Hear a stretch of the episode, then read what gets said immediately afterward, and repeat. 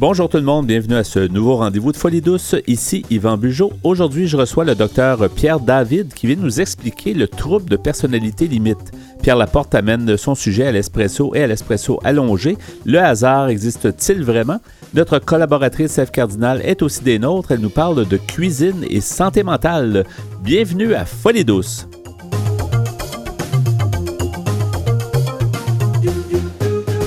Que vous soyez barjot, rigolo, intello ou écolo, vous écoutez Folie douce. J'accueille mon invité, Dr Pierre David. Bonjour, Dr David. Bonjour. Bienvenue à l'émission Folie douce. Euh, on va parler ensemble du trouble de personnalité limite. On n'a jamais eu d'invité, je pense, aussi, aussi, spécialiste que vous pour euh, nous décrire ce que c'est, puis évidemment euh, voir peut-être les pistes de solutions, évidemment, par la suite. Comment on peut vous présenter? D'abord, vous vous intéressez à ce trouble-là depuis longtemps, je pense. depuis longtemps, oui. ben, ça fait au moins 24 ans que je travaille spécifiquement avec ces clientèles-là. Avant, dans une urgence où c'est des clientèles quand même assez bien représentées. Ouais. puis oui, puis au fil des années, ben, les choses ont changé pour cette pathologie-là. Et puis, j'ai toujours été très impliqué, euh, dynamique pour augmenter euh, l'accessibilité aux soins pour ces clientèles-là. Est-ce que est-ce que c'était aussi un trouble peut-être mal connu à un certain moment? on remonte 24 ans avant, c'est pas si loin 24 ans, mais je pense qu'il y a sûrement un bon euh, chemin. Très mal connu, très mal perçu. c'était une étiquette qui n'était pas désirée. Avant, on avait l'impression que c'était des gens qui ne changeaient pas. Alors, on pensait que quand on avait un diagnostic au niveau d'un trouble de la personnalité, ben quand on l'avait à 18 ans, 20 ans, à 50, 60, on était pareil. On s'est rendu compte avec le temps que ce n'était pas du tout le cas. Les gens peuvent bien changer, puis les gens peuvent même perdre euh, ces diagnostics-là. Alors, c'est comme pas... Euh, oui, il y, a un changement complet de, de perception. Oui, comment on peut définir ce que c'est le trouble de personnalité limite qu'on appelle des fois le TPL? Là, puis, euh, on a l'impression que c'est utilisé pas mal à toutes sortes de sauces. Je ne sais pas si on sait vraiment ce que c'est, dès que vous êtes la bonne personne pour nous le dire. Ouais. Ben, on est content que ce soit davantage utilisé dans le langage public parce qu'avant, c'était comme pas du tout jamais utilisé. On utilise TPL ou trouble de personnalité limite ou borderline. C'est la même chose. Puis le mot borderline est quand même accepté en français. Mais juste pour arriver à la définition, à préciser c'est quoi, juste un peu, on parle de personnalité. Fait que personnalité, on parle pas de quelque chose qui est subi quelques semaines, quelques mois. On parle de quelque chose qui nous caractérise dans notre fonctionnement sur des longues durées de temps en termes d'années. Donc, un peu comment on est, on se perçoit, comment on réagit au stress. Fait que tout le monde est différent au niveau de sa personnalité. Puis là, après ça, pour définir les troubles de la personnalité, on parle de gens qui ont moins d'habileté, plus de dysfonctionnement en relation, en gestion des stress ou qui expriment une souffrance intérieure importante. Alors, des gens qui, sans qu'il y ait une pathologie une dépression, mais toujours ont des difficultés soutenues en relation avec euh, les autres ou à fonctionner au quotidien. là, quand on parle dans les troubles de la personnalité, le TPL, trouble de personnalité limite, ben, c'est des gens qui se caractérisent par beaucoup d'éléments d'instabilité. Euh, instabilité relationnel, au niveau des émotions, au niveau des comportements. Fait que dans les, dans les symptômes qu'on va le plus retrouver, c'est beaucoup des, des, instabilités majeures des humeurs. Là. Donc, euh, euh des gens qui vont, euh, à ce que les gens vont nous rapporter, là, un peu en montagne russe, changer plusieurs fois par jour de tonalité. Euh, des fois en lien avec des stress, mais des fois spontanément, où ils vont tantôt se sentir anxieux, mais tantôt dépressif, un peu agressif, irrité. D'instabilité au niveau relationnel aussi, beaucoup d'instabilité dans les liens avec les gens, puis des gens aussi qui ont de la difficulté à, gérer leur comportement. Beaucoup de comportements d'impulsivité. Et bon, puis il y a quelques autres caractéristiques, là, mais en gros, c'est beaucoup l'instabilité. c'est vraiment être sur la limite de. Finalement, c'est un peu ça. On a toujours un petit peu pensé, on va, perdre on va perdre un peu les pédales, on va perdre un peu notre sang-froid. C'est, comme ça qu'on le perçoit souvent quand on parle de ce trouble-là. oui, oui, des gens aussi qui sont soit très sensibles à ce qui se passe autour d'eux, euh, ce qui n'est pas mauvais, mais c'est une hypersensibilité pour laquelle ils vont être aussi en hyper-réactivité. Euh, souvent, euh, comment dire, on va voir surtout les clientèles jeunes adultes. Là, euh, adolescentes, oui, puis vingtaine, trentaine, on va voir moins les clientèles un peu plus âgées, où souvent le tableau va se, transformer ou être moins présent de cette façon. Dans le sens que la personne va comme mieux contrôler ça? La même personne qui a eu ce problème-là, disons dans la vingtaine, va comme mieux être capable de gérer ça? Des fois, oui, mais écoutez, c'est un sujet super intéressant, pas simple.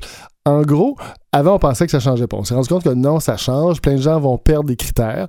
Euh, mais on se rend compte que plusieurs vont perdre des critères au niveau de l'impulsivité, des, euh, des, des, des, comportements suicidaires, des agirs, euh, présenter un petit peu moins d'instabilité des humeurs. Mais souvent, les gens vont arriver à ça un peu en faisant le choix, conscient ou inconscient, d'être dans l'évitement, de se retirer. Alors, euh, on peut avoir la, la personne, 22, 23 ans, qui a, qui a plusieurs relations amoureuses, sexuelles, job, euh, ça bouge beaucoup, c'est très instable. Puis, dans la trentaine, quarantaine, cette même personne-là, sans qu'elle ait nécessairement été en traitement, ben, va cesser de chercher un emploi, va être en lien avec beaucoup moins de gens, va avoir de ce fait une vie un peu plus retirée, ce qui peut ressembler à ce qu'on vit un peu en pandémie. Mais donc, moins d'occasion d'être en réactivité, moins d'occasion d'être en, sentiment d'abandon avec les autres. Fait que présente moins de critères, mais c'est pas nécessairement le devenir que l'on souhaite, que l'on recherche. Alors, euh, souvent, euh, le traitement euh, va être utile pour amener les gens à prendre conscience de leurs difficultés, identifier leurs émotions, trouver des trucs, des habiletés pour gérer les stress, puis de ce fait, oui, présenter des critères, des symptômes moins présents, mais en même temps, développer des habiletés de fonctionnement. Parce que plein de ces personnes-là ont, pas plein, ces gens-là ont quand même beaucoup d'intérêt, d'habileté, de dynamisme pour certains, quand ils arrivent à, à contrôler les symptômes, les qui les amène à un grand dysfonctionnement, à les rendre moins intenses, ben, ça peut rester des gens très dynamiques, motivés, euh, pleins de, d'entrain. et ça, ça peut faire des gens, des citoyens très, très, très, très bien, là, heureux. Vous parliez tantôt, c'est ça, peut-être que ben, dans certains cas, c'est, peut-être des plus jeunes, des choses comme ça, mais est-ce qu'il y a un profil de gens qui, on peut dire, qui, qui souffrent de la, du trouble de personnalité limite? Ben, on a un peu plus dans la littérature de femmes que d'hommes. Euh, on a euh, aussi, c'est ça, plus les jeunes personnes. Euh, on, sait que euh, on retrouve de façon surreprésentée dans ces clientèles-là, euh, dans leur historique de vie, des gens qui ont eu des, histoires d'abus et ou de ou de, de, négligence. Mm-hmm. Mais c'est pas c'est pas un facteur qui est suffisant ni nécessaire. Il y a des gens qui ont une histoire de vie où on retrouve pas ça, qui vont avoir un TPL, puis il y a des gens pour lesquels il y a eu une histoire de vie assez difficile, puis ils vont pas développer un TPL, mais c'est des éléments qui favorisent le développement de ça. Euh, pour le reste, ben oui, il y a des éléments qui vont euh, amener à ce qu'il y ait moins de capacité à, apprendre à gérer leurs émotions, un environnement très instable, des, des, des cercles d'amis très violents, consommation de différentes substances qui vont les limiter dans leur capacité de faire des apprentissages. Mais il y, a comme des, des, des, éléments qu'on retrouve plus souvent, mais il n'y a pas de personnes pareilles. chaque histoire est unique. Donc, c'est un, un, domaine, en tout cas pour vous, comme médecin, puis qui, s'intéresse au sujet depuis, le, comme vous disiez, plus de 24 ans. dans le fond, c'est un sujet qui est presque intarissable. Vous allez avoir euh, beaucoup de, de, de, ben, en fait, de, recherche à un certain point, en tout cas d'informations à aller chercher, puis peut-être à publier même à ce sujet-là. Ah oui, c'est un domaine euh, très actif. Moi-même, je suis pas chercheur, je collabore avec d'autres, mais ouais, c'est un domaine où il y a euh, ben, tous les gens qui travaillent en santé mentale, centre de crise, urgence, connaissent très très bien ces clientèles-là. Euh, souvent, ils les voient en crise, donc c'est moins facile de se relier positivement à eux. Mais oui, c'est un, un, sujet qui, qui, a beaucoup évolué dans les dernières années. Puis on est à développer puis à voir comment on peut mettre en place des méthodes de traitement utile pour ces gens-là. Et euh, dans la mesure où euh, on peut développer ça, on peut former des professionnels, euh, il y a des résultats très, très intéressants. Et comme on en parlait tantôt, dans le fond, il faut, faut, essayer de donner des pistes de solutions parce qu'il y a certainement de l'espoir. à force de, de s'y intéresser, j'imagine que vous aussi, comme médecin puis comme spécialiste de la question, vous, vous voyez des pistes de solutions. Qu'est-ce qu'on peut dire pour aider les gens, justement, qui, qui souffriraient de ce trouble de personnalité limite? Ben, un, c'est intéressant que les gens reconnaissent et puis regardent, lisent, voient dans quelle mesure ça les les concerne. Euh, reconnaître, c'est une base pour après ça apporter les changements. Puis il faut pas être, comment dire, négatif face à ça. Avant, les gens voulaient jamais ce diagnostic-là. Maintenant, on voit des gens qui viennent nous voir en disant qu'ils ont lu, ils ont eu des amis euh, qui leur ont nommé qu'ils étaient, qu'ils faisaient ce diagnostic-là. Puis euh, c'est un certain enthousiasme qui est intéressant. On voyait jamais, jamais ça. C'était très, c'était très déprimant. Quelqu'un qui apprenait ça, il se disait, mon Dieu, que je, vais avoir un gros, gros problème. Ah, puis il y a plein d'enjeux. On aime mieux avoir une maladie biologique, dans quelle mesure je suis responsable ou pas. Fait que c'est pas couper au couteau comme ça. L'autre élément, ben oui, de reconnaître ses difficultés, puis de voir au départ, il faut adresser, peu importe où la personne est, euh, les enjeux de danger. Donc, euh, les crises, la suicidalité, euh, la gestion de la colère. Puis ça, ça peut se faire de différentes façons.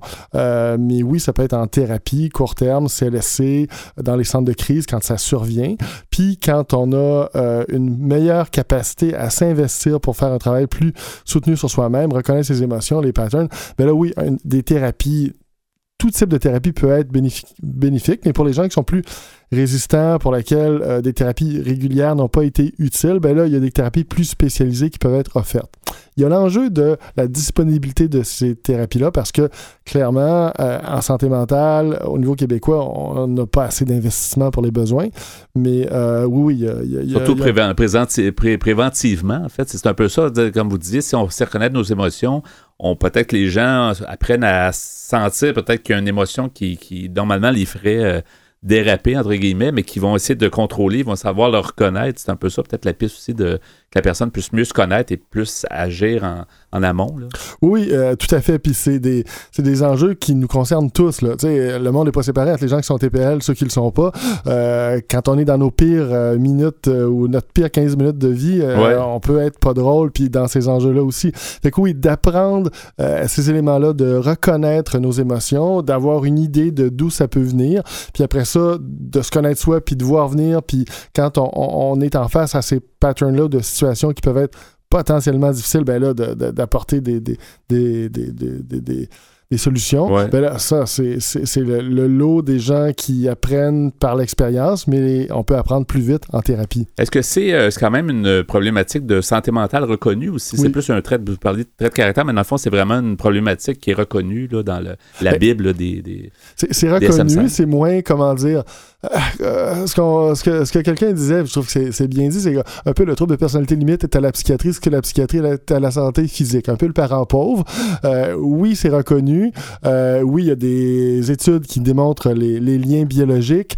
oui, il y a des traitements utiles. Fait qu'il n'y a pas de raison de pas aussi bien reconnaître. Ça reste une problématique, une pathologie pour laquelle il y a moins de sensibilité parfois dans certains milieux. c'est des gens qui font vivre aux équipes traitantes un certain contre-transfert, donc euh, une irritation ou à tout le moins parfois euh, une impuissance. Euh, alors ce n'est pas simple, ça prend des gens bien formés, mais oui, c'est tout à fait reconnu et c'est une des problématiques qui est incontournable à, avoir des connaissances quand on travaille dans le réseau de la santé mentale. Et le TPL ou le trouble de personnalité limite, quelles sont les références à voir? Est-ce qu'il y a des bons, des bons endroits pour s'informer? Est-ce qu'il y a des bons sites? Est-ce qu'il y a des, des ouvrages? Est-ce que, à votre connaissance? Ben, il n'y a pas une pléthore d'ouvrages. Euh, les sites ont été, il y en a qui sont venus, qui ont, qui ont, euh, qui, ont, qui, euh, qui, ont fermé. Mhm. oui, ben, il y, a quelques ouvrages que je pourrais vous donner pour que vous puissiez mettre sur le site internet.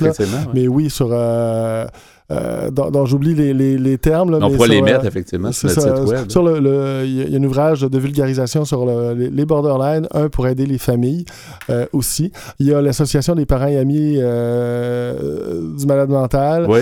et à Laval. donner du soutien, qui, donnent, ont des, des, des, des, structures très organisées pour donner du support aux proches. Parce que les proches, c'est important aussi. La personne, c'est une chose, mais gérer ça, c'est quand même, on essaie d'aider, mais des fois, c'est trouver les bonnes façons d'aider la personne atteinte. Euh. Ah, puis tout à fait, puis comprendre euh, ce qui se passe, parce que quand on comprend pas, on est prêt, pris avec euh, quelqu'un qui est beaucoup en crise, on veut aider, on est vraiment dans notre impuissance, ça devient très, très épuisant. Alors oui, ça, c'est des ressources qui sont très utiles. Ben, sinon, sinon pour les personnes, ben, c'est CLSC, médecins de famille, parfois les départements de psychiatrie peuvent être aussi des, des voies d'entrée dans des structures organisées. Obtenir de l'aide. Merci beaucoup, Dr. Pierre David. Donc, merci de nous avoir mieux démystifié cette question-là du trouble de personnalité limite. Merci, puis à la prochaine. Merci beaucoup. Au, revoir.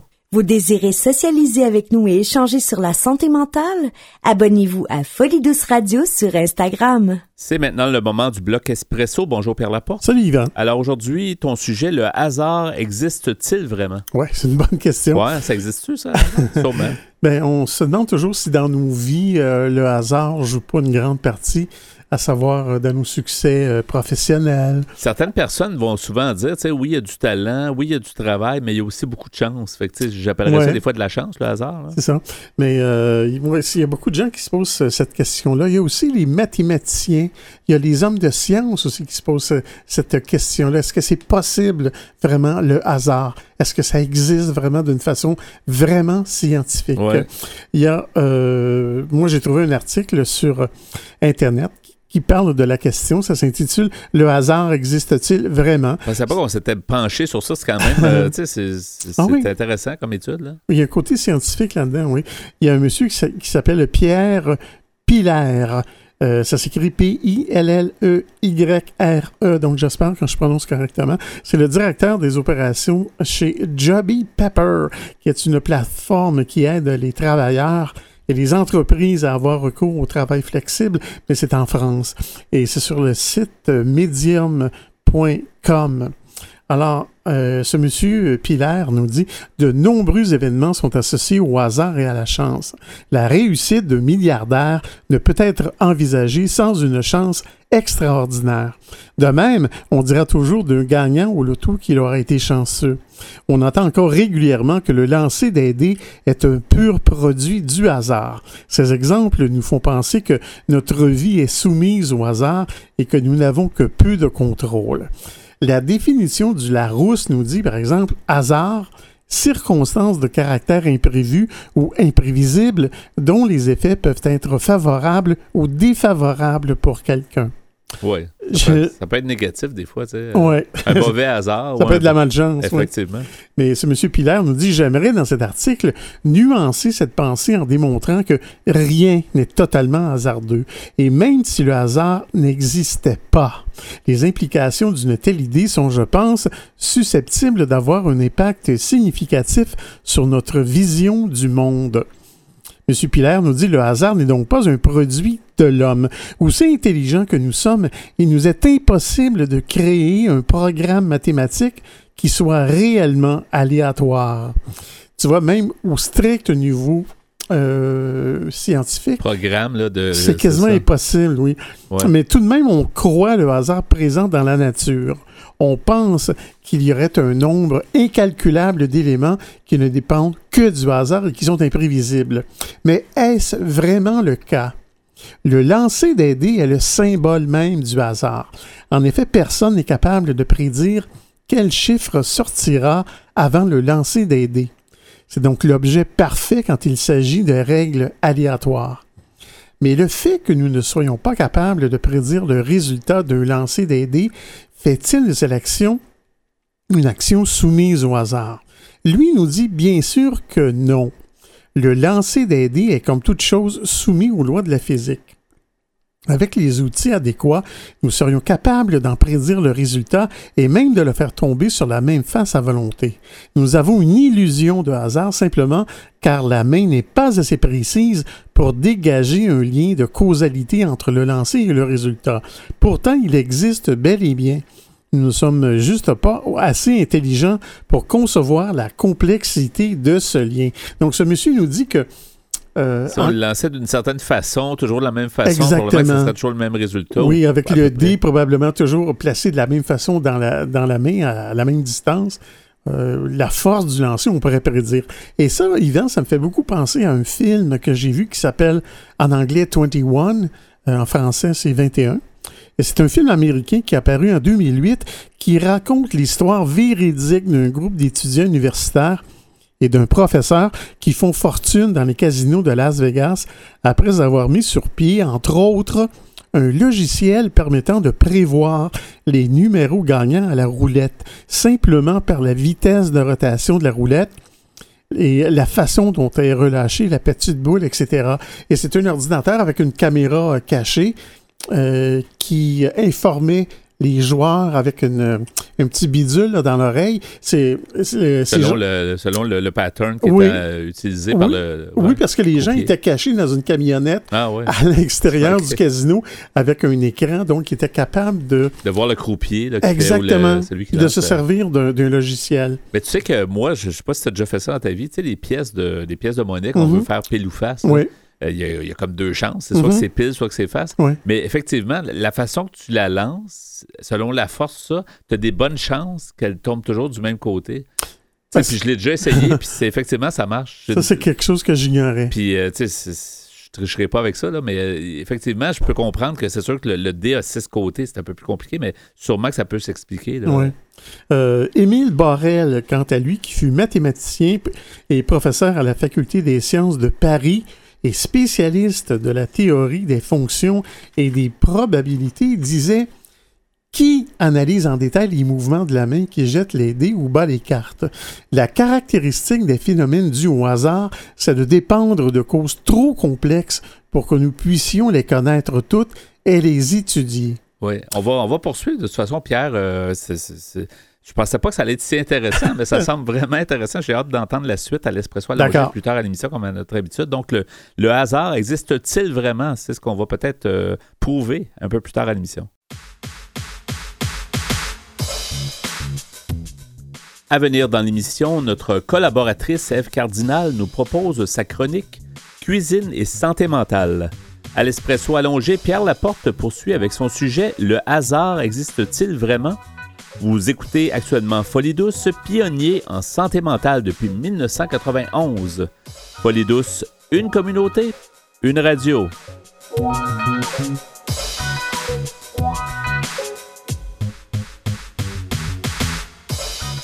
De retour au micro à Folie douce, l'émission qui démystifie les problèmes de santé mentale. C'est avec plaisir que j'accueille à nouveau notre collaboratrice Eve Cardinal. Bonjour Eve. Allô, Yvan. Alors aujourd'hui, euh, crois-le, crois-le pas, euh, dans les 30 ans de Folie douce, on n'a jamais, jamais, jamais parlé de ce sujet-là. Non. amènes- oui, tu nous amènes un sujet qui est pourtant très simple, on n'a jamais eu l'idée de parler de ça, puis ça prenait toi pour euh, amener le sujet. C'est cuisine et santé mentale. Oui. Ben la popote, la popote, c'est important. Puis en même temps, c'est tellement devenu euh, un sujet de santé mentale, d'acceptation de soi, d'estime. Puis on va le voir tantôt. C'est plus que cuisiner. C'est une question de créativité. Puis surtout depuis ces derniers temps. Là, Ben, de- de- oui. pa- la pandémie a comme forcé plusieurs personnes, forcé ou donné le goût, peut-être, à- peut-être pas forcé tant que ça. Les gens ont peut-être pris, pris goût à, puis euh, plaisir à faire ça, à cuisiner plus. Absolument. Il y en a qui ont, qui, ont- qui- qui ont, qui ont pris plaisir. Puis il y en a qui anticipent aussi, qui ont tellement hâte maintenant de revoir leur monde. Là. Ouais. qui se sont dit hey, j'ai eu du temps là puis là j'ai été voir des livres de recettes j'ai essayé de créer et tout puis on va voir ça parce que euh, cuisiner là Yvan, c'est une forme de thérapie auto-apaisante en premier lieu, OK, apparemment. C'est pas pour euh, vendre la question, c'est que quand on l'expérimente, on peut le voir euh, supposément et euh, c'est quasiment des fois à la manière de la méditation, la pleine conscience, le moment présent. Et le pire, là, c'est que pour certaines personnes, le cuisiner, c'est plate, surtout quand tu es tout seul. Hein? C'est que c'est long, c'est ça. Les gens, ils voient ça comme une montagne souvent. Ils vont se dire, ben, ça va être trop long, je vais acheter quelque chose tout fait. Mais à quelque part, oui, c'est plus long, mais peut-être c'est plus gratifiant de, de, de préparer un repas que de juste acheter quelque chose. Ben, en effet, puis il y a plusieurs gens qui se disent Ah non, cuisiner pour moi tout seul, ça me tente pas. euh, tu sais, c'est. Puis là, et à partir de ce qui est arrivé dernièrement, c'est qu'il y a certaines personnes qui ont trouvé aussi de l'auto-apaisement dans le fait de cuisiner. Parce que cuisiner, là, euh, pour les autres, en fait, ça revêt encore plus un aspect empathique. Hein? Donc, euh, mais on- on- tu vas me dire, OK, on n'a pas cuisiné pour les autres, mais oui, il y a des gens qui ont cuisiné pour leur famille. Ouais. Il y a des gens qui ont amené des petits plats. Il y a des gens qui étaient seuls chez eux puis qui ont dit comment je pourrais me recréer, comment, comment je pourrais trouver des choses qui sont créatives pour moi. Ouais. Parce que cuisiner, quand là, finalement, on est fier d'une recette, on est-tu assez content là, de faire goûter le fruit de nos efforts à nos enfants, à notre famille? Parce que c'est une forme de partage. Ouais. Et ça, ça fait fa- partie, en fait, d'un de certain équilibre mental, là, selon plusieurs psychologues. Et euh, là, je te parlerai de- d'une étude qui est parue dans le Journal of Positive Psychology hein, de l'Université Harvard à Boston, OK? Et qui dit que la créativité en cuisine rendrait les gens plus heureux. Mhm.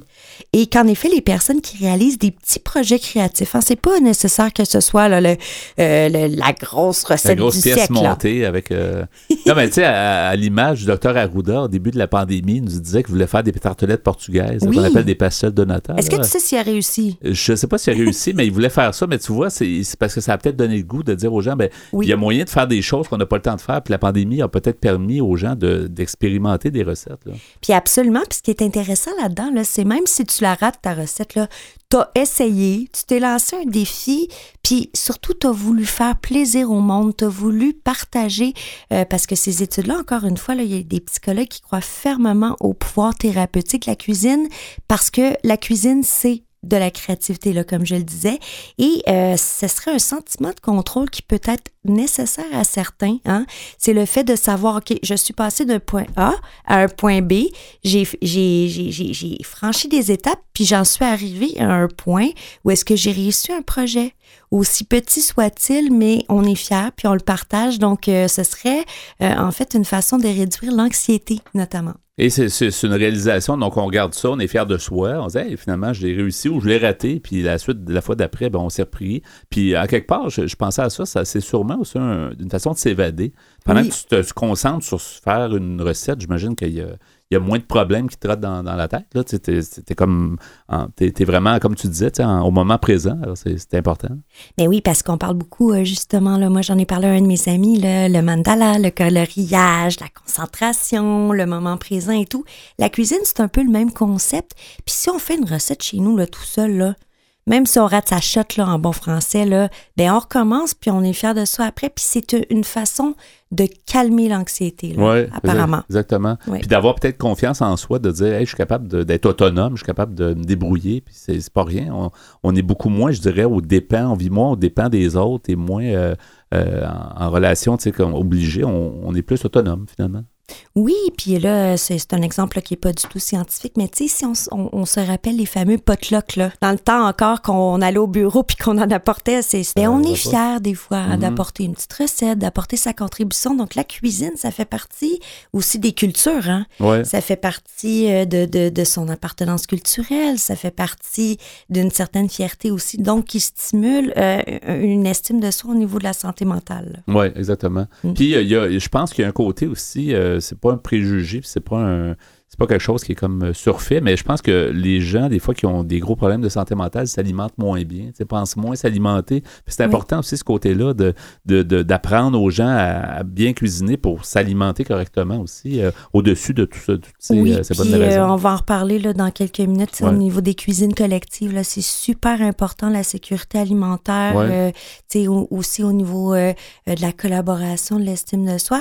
Puis avant qu'on en parle, de plus en plus, Yvan, là, ce qui est intéressant dans le Wall Street Journal, euh, rien de moins, Journal, pardon, rien de moins, là, euh, il y a euh, des études qui disent que la cuisine aide les gens qui souffrent de dépression, notamment de troubles aussi alimentaires, de toxicomanie, de troubles TDAH, à, à calmer certaines tensions. Donc, mmh. c'est très intéressant. Là, c'est pas juste une histoire de, de popote culinaire, là, même si euh, moi j'adore ça, mais, mais c'est vrai que c'est pas donné à tout le monde. Mais une petite recette, pas nécessaire que ça coûte cher. Euh, avec des amis ou même par Zoom. En ce moment, on peut partager et tout.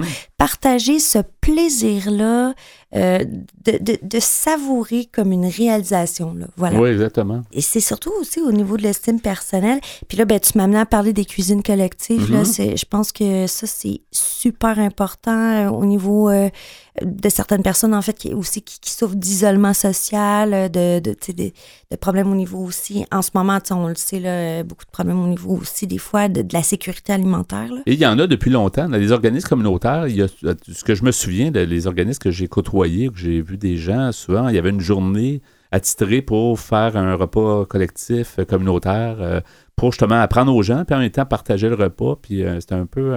il y avait, des, bienfaits à plusieurs niveaux.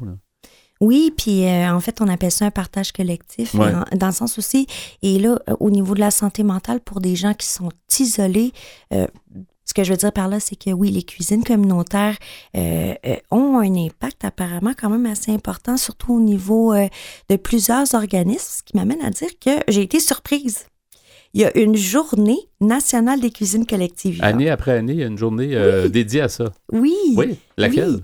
Eh ben, on appelle ça la journée de la cuisine collective. Donc, apparemment que c'est au mois de mars à chaque année. Et ça, euh, il y a 1400 groupes et organismes de cuisine collective qui y participent. Là, pour cette année, évidemment, on est en pause là, pour euh, plusieurs choses, mais il y a certains organismes qui ne sont pas en pause aussi, hein, qui en ont toujours besoin, qui trouvent des moyens, qui sont en fait créatifs pour euh, pallier à la situation. Mais disons que ça va devenir peut-être aussi quelque chose au niveau physique, mental.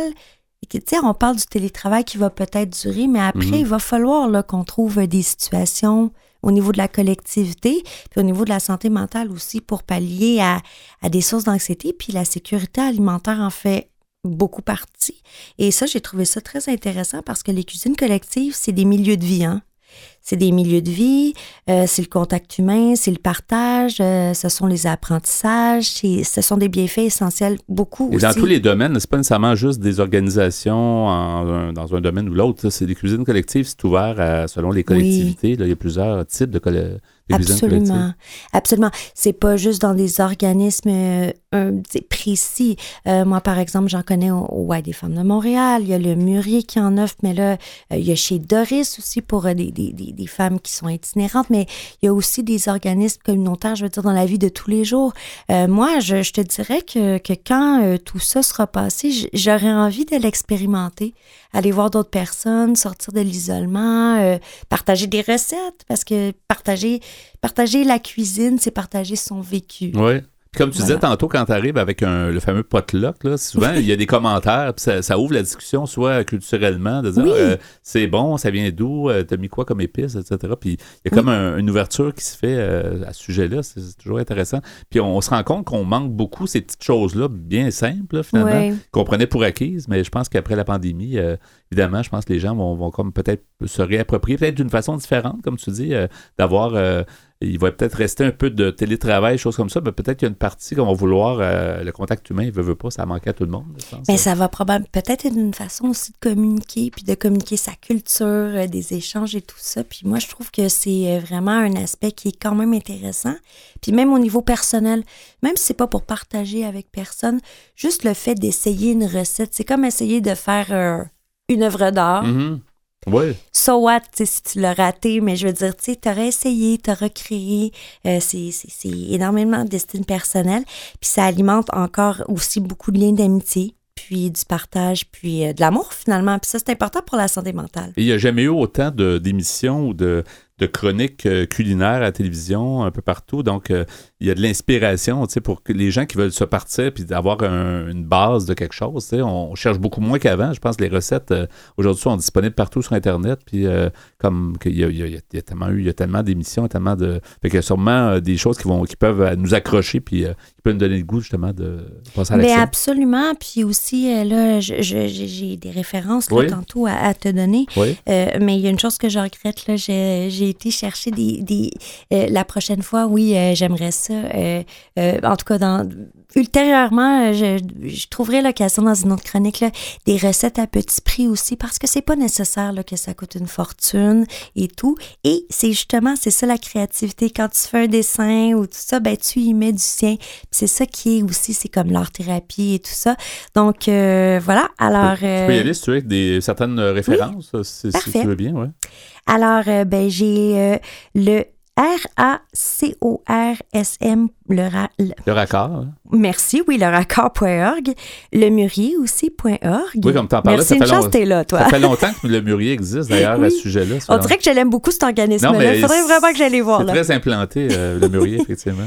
Euh, ben, il y a le Ouais des femmes euh, de Montréal aussi qui, qui, qui offre des cuisines collectives. Et il y a- aussi un article, un article pardon, intéressant sur psynet.apa.org. Oui. Et il y a aussi point, euh,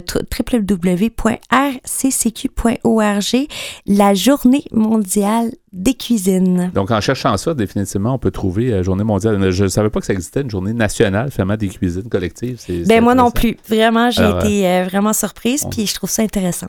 Merci beaucoup pour cette chronique. Euh, Donc, cuisine et santé mentale, une première. Merci, F. Cardinal. Bon appétit, j'ai hâte de t'inviter chez moi Ben quand oui. ça- tout, tout ça sera fini. Avec plaisir. Salut! Merci, bye. Bye. Que vous soyez branché, déboussolé, renfermé ou stressé, vous syntonisez actuellement Folie douce. C'est euh, maintenant le bloc espresso allongé. Donc, le hasard existe-t-il vraiment? Euh, J'ai hâte d'en savoir plus, Pierre. Oui, une question que, que tout le monde se pose, en fait, euh, par rapport à leur vie euh, de tous les jours. Et les scientifiques, même, Ouais. ça se le pose, ça, ça m'impressionne qu'on s'intéresse à ce sujet-là, finalement. Oui, c'est d'après un article que j'ai trouvé sur Internet qui s'appelle comme ça, le, le hasard existe-t-il vraiment, écrit par un monsieur Pierre Pilaire, un Français qui est directeur d'opération euh, dans une entreprise qui, euh, qui a recours au travail flexible pour faire rencontrer, Ouais. si tu veux, euh, des travailleurs et des employeurs. OK, les mettre en, les Ouais. mettre en, en relation. Exactement. Alors, il nous parle d'un monsieur qui s'appelle Malcolm Gladwell, qui est journaliste au New Yorker. Il est écrivain et conférencier. Il vit aujourd'hui aux États-Unis après avoir migré avec sa famille au Canada il y a longtemps. Et euh, il s'inspire de travaux universitaires en psychologie ou en sociologie pour écrire des livres de vulgarisation à destination du grand public. Dans son livre Outliers, qui s'appelle en français Les prodiges. Celui-ci démontre que personne ne réussit par hasard et qu'il est toujours possible de voir dans des trajectoires professionnelles des concours de circonstances déterminantes. Il va jusqu'à dire que notre date de naissance joue un rôle clé. C'est assez frappant quand on observe des géants de l'informatique comme Bill Gates et Bill Joy, un important informaticien américain. Chiffre à l'appui, on peut observer qu'ils sont une grande partie d'entre eux à être nés en 1952 et 1957, date de naissance pour laquelle on fut le mieux préparé à l'arrivée de l'ordinateur et de la programmation informatique. Autrement dit, ces gens-là sont nés dans le, bon, dans dû- le bon temps. Ouais, il était dû pour, euh, pour euh, accepter ou accéder Oui. Mais alors, si les phénomènes qui symbolisent le plus la notion de hasard sont finalement soumis aux lois universelles de la physique, pourquoi parle-t-on même de hasard? Selon Jacques Béning-Bossuet, auteur français, c'est pour couvrir notre ignorance. Nous avons toujours recours à des excuses invérifiables pour justifier ce que nous n'arrivons pas à expliquer. Ouais. Plusieurs expliquent les miracles de, de la médecine, par exemple, par la religion. D'autres vous parleront de magie ou de paranormal pour illustrer certains phénomènes. La mécanique est la même avec le hasard. Il est impossible pour un homme de prévoir le résultat d'un lancer de dés.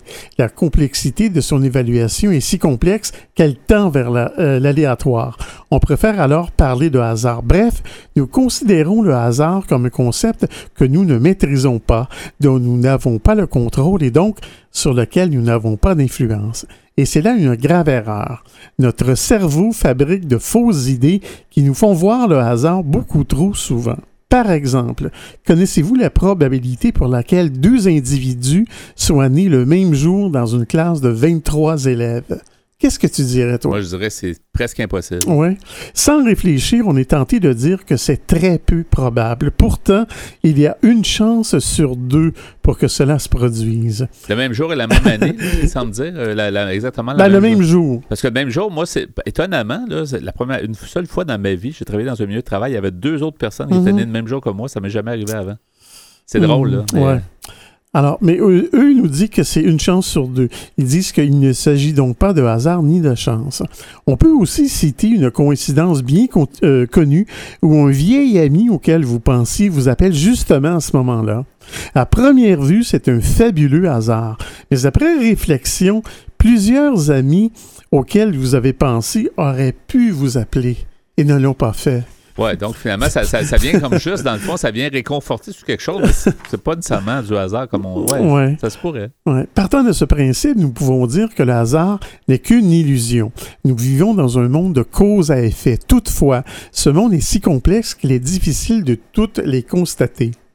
Sauf qu'une combinaison à la loto où on dit qu'on a une chance sur combien de millions Ouais. de l'avoir, à quelque part, euh, comment on peut expliquer ça si c'est pas du je, hasard? c'est ça, moi, je vois seulement du Parce hasard euh, là-dedans. même ouais. le cerveau le plus puissant qui pourrait essayer de, de deviner la combinaison gagnante sur un million et quelques de Moi, je suis d'accord avec toi ça, là-dessus. C'est un peu dur. Mais M. Pilaire nous dit le monde reste donc imprévisible, mais nous pouvons être euh, de vrais acteurs. En conclusion, M. Pierre Pilaire nous dit ce que nous appelons la chance, c'est nous qui la provoquons chaque jour par nos actions et nos décisions. La force de ceux qui ont réussi, c'est d'avoir provoqué leur chance et d'avoir saisi les opportunités qui se présentaient à eux.